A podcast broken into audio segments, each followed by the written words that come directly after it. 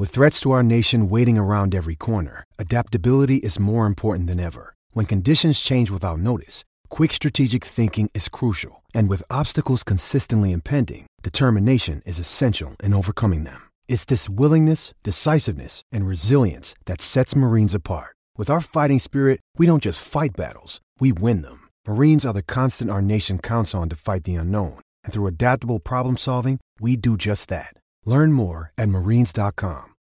This episode is brought to you by Shopify. Whether you're selling a little or a lot, Shopify helps you do your thing, however you cha-ching. From the launch your online shop stage, all the way to the we just hit a million orders stage. No matter what stage you're in, Shopify's there to help you grow. Sign up for a one dollar per month trial period at shopify.com slash special offer, all lowercase. That's shopify.com slash special offer. Welcome to That's Good Sports. I'm Brandon. More than anything on earth, I need a friend like Mark Ingram to promote my YouTube channel, Perna. M V P frontrunner. If anybody else got to say something different about that, then come see me. Yeah. I'm right here in Bmore outside the bank. If you got an issue with that, come see me. Whoop. I'm about that. Whoop. Big trust. Whoop, whoop. whoop. Lamar Jackson in the flesh. Big. Yes, sir. Big, Big trust. Big trust? I always hope to in...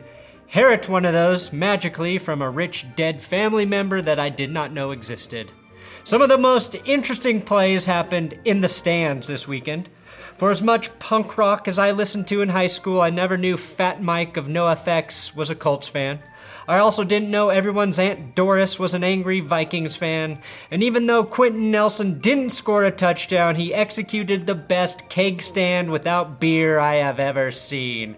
The Colts without Jacoby Brissett were like a kegger without any fucking beer. They win today, and we got plenty of Allen news. No, Myles Garrett didn't try to fix a quarterback's head with an Allen wrench, but both Josh Allens played well, Kyle Allen played Cam Newton right out of Chicago and back to Carolina. N F L Sunday football recaps. Woo, woo. Trust! This is your daily N F L podcast of That's Good Sports. It's football that's good. Ever see an untucked button-down? They look bad. Why?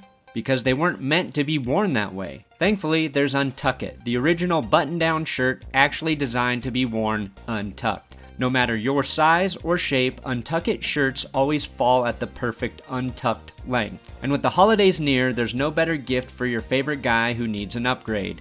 With more than fifty plus fit combinations, Untuckit shirts look great on tall, short, slim, and athletic guys of all ages. You can find your favorite Untuckit style online or check out one of their eighty brick-and-mortar stores. Choose from styles like wrinkle-free button-downs, super soft flannels, outerwear, and more. And their website is so easy, they even have a whole page devoted to helping you find your fit. So whether you're shopping for the perfect holiday gift or just trying to craft a small, relaxed style of your own, Untuckit is the way to go. Visit untuckit dot com and use code BLUE for twenty percent off at checkout.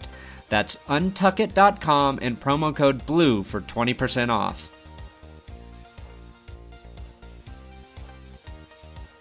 The Jets beat the Potatoes thirty-four seventeen. And if it looks like players are entering the gates of hell, it's because they are. That's what being a Washington Redskin Potato game is. It is hell. What is hell? Well, it's making the Jets look like a great football team, something the N F C East does better than anyone else in twenty nineteen.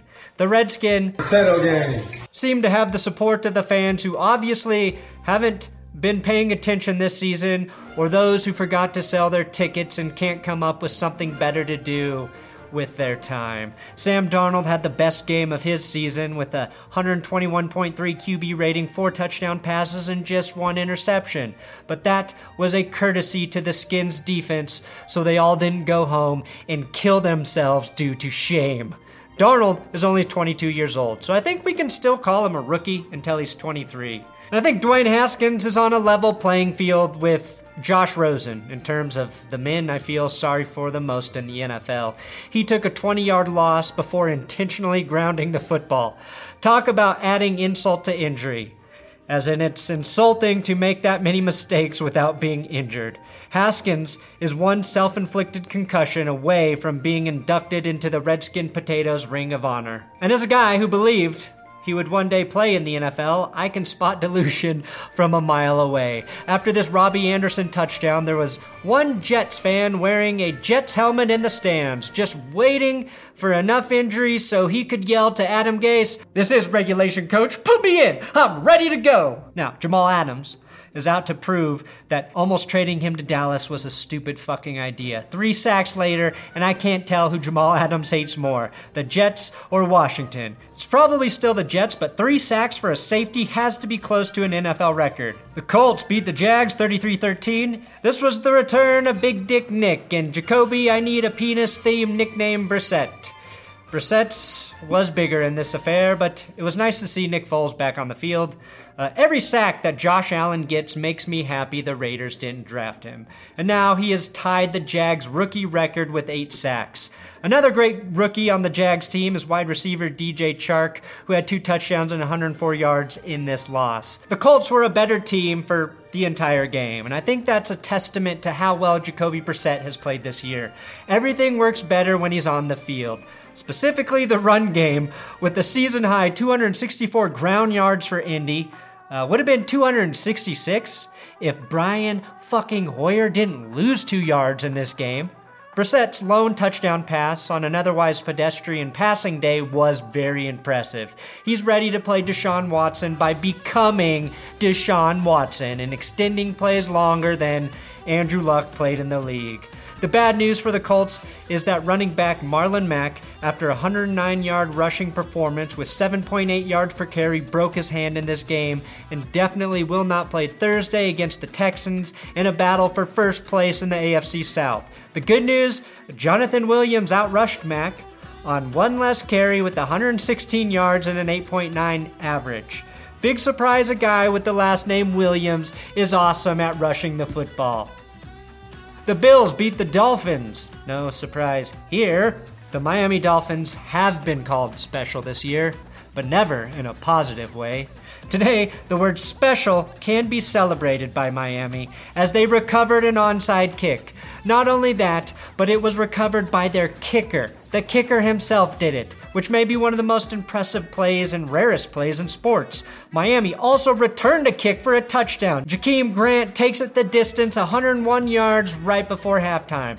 Now, both of those plays happened within two minutes, but were basically a wash because after the onside kick, Allen Hurns, who I swore was Brock Osweiler for a second, fumbled the ball away to the Bills. That fumble set up a Dawson Knox touchdown. So you had an onside kick recovered, uh, a fumble, and then a touchdown by the Bills, and then a kick return for one hundred one yards by the Dolphins. Now, Josh Allen was the best quarterback Allen today, and it wasn't even close. But he was also the only Allen today to face the Dolphins defense. He had a rushing touchdown, three passing touchdowns, and zero interceptions. And Josh Allen hasn't thrown a pick since week five against the Titans. Now he's doing this at a much slower pace than Lamar Jackson, but I am happy to see Josh Allen proving my dumbass wrong this season. This is the face of a man who knows he was the best at being an Allen today, which is why he deserves to celebrate his best career game by going full baby and dirty dancing his way into the safest arms in the league, those of Jordan Swayze Phillips. Had the time of my life, and I owe it all to you. The Ravens continue to put up more than forty points, this time against the Texans, who only got seven. This was the worst loss by far in Deshaun Watson's career. Prior, he'd only lost by eight points in the N F L, but I applaud his ability to look impressive even while getting sacked. Rarely will you see a sack and think, damn, that's a pretty good Q B. Texans fans should be somewhat upset by the lack of competent officiating in this game. It's hard to be a competitive team when you're constantly trying to pull the referee's knife out of your back. The Ravens, though, are a more complete team who know how to put on a show before the game. That body built like fucking Bill. During the game. Oh, good cut by Ingram. Touchdown, Ravens.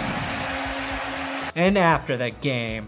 Whoa, whoa. Trust. I do love the Body by Taco Bell reference happening again. Matthew Judon, Body Built by Taco Bell. Perfect for this game, where the Texans played like what Taco Bell does to our intestines. The only way to stop Hopkins from blossoming in your secondary, besides pass interference, is a gardening shovel or an early frost. Lamar Jackson has won head-to-head matchups with Russell Wilson now, Tom Brady, and Deshaun Watson. He's leading his team to victories every week while also providing us with the most impressive quarterback highlights every single damn week. two hundred twenty-two passing yards today, four touchdowns, zero interceptions, because when all of his receivers are covered, he doesn't try and force passes, as he'll just run for eighty-six yards on the day. Running backs Mark Ingram and Gus Edwards both had huge days, three touchdowns between them, and Edwards had one hundred twelve rushing yards on top of Jackson's eighty-six. Sure, it was a sixty-three-yard garbage time touchdown with R G three in the game, but still, technically the Texans could have tried to tackle him at some point. Cowboys beat the Lions thirty-five twenty-seven, and the Lions wore their white-to-way jerseys at home for the first time since nineteen seventy. And for all of the laundry-related mystics out there, there's not a good reason for doing that, because they lost. The Cowboys did the same shit on Sunday night and lost to the Vikings. If you don't respect the laundry, you deserve to fucking lose. Now the Lions, they got off to a great start with a touchdown on the ground from Bo Scarborough, who was last seen getting yelled at by Nick Saban, and always makes me think of Simon and Garfunkel. What you may not remember is that Bo Scarborough got drafted by the Dallas Cowboys, who have promised to turn things around more times than a dad driving a minivan full of angry eight-year-olds who can't charge their iPhones. Michael Gallup reminded Lions fans that even when coverage is good, there's no stopping a multi-sport athlete who can play volleyball with himself. The Cowboys do always make games interesting, and they don't get enough credit for that. I'm never bored watching a Cowboys game. It doesn't matter if it's an opposing team's quarterback who is still frail and weak from a battle with mono, or if it's one of several quarterbacks who played poorly for Will Muschamp at Florida. Jeff Driscoll, Jacoby Brissett, hell, Bob Costas with a bout of pink eye would give the Cowboys a run for their money. Zeke Elliott knows the importance, though, of becoming an N F L meme, as he imitated Dak's hip thrusts. And what does Jerry Jones think of this? Well, oh, he likes it. He likes it a lot. He likes what he sees, and he would like to do some butt sucking. Blood suck. What? Either way, she will suck. The Cowboys uh, get the win, and really are the minivans of the N F L. Very, very popular, despite everyone making fun of how dumb they look. Jason Garrett is now one of only five coaches in N F L history to coach more than one hundred forty-five games for one team. The only one with the worse record than Garrett is Marvin Lewis. Congrats on the win, coach. Like Varys in Game of Thrones, you've somehow made it this far without any balls, and for that, I salute you. Falcons blow out the Panthers twenty-nine to three. That's two weeks in a row, Atlanta. We see it. Kyle Allen, Luke Kuechly, and Christian McCaffrey star in the whitest kids you know. And like that show got canceled for no good reason. Christian McCaffrey was four catches away from passing LaDainian Tomlinson for most catches in the first three seasons of his career at two hundred thirty-eight. McCaffrey had eleven today and is now the most prolific pass-catching back in N F L history through his first three seasons. Former Falcon in a thirty-four-yard game, and on the end around, it's Christian Bale. And Christian Bale, good pursuit. Christian Blake, that is. Q B Matty Ice moves into tenth all-time passing, which honestly isn't as impressive as a punt return going the distance and not being called back for whatever penalty the officials invent with their L S D-ridden brains. Now, a question that has plagued N F L analysts and scientists alike this weekend: what is Kyle Allen doing? I have a theory. Kyle Allen is doing what all great scout team quarterbacks do: prepare the Falcons for their big matchup next week against Jameis Winston by throwing as many interceptions as possible. The Falcons really, really prepared to play Jameis Winston now. Also, who in Carolina thought Luke Kuechly on Julio Jones was an ideal matchup?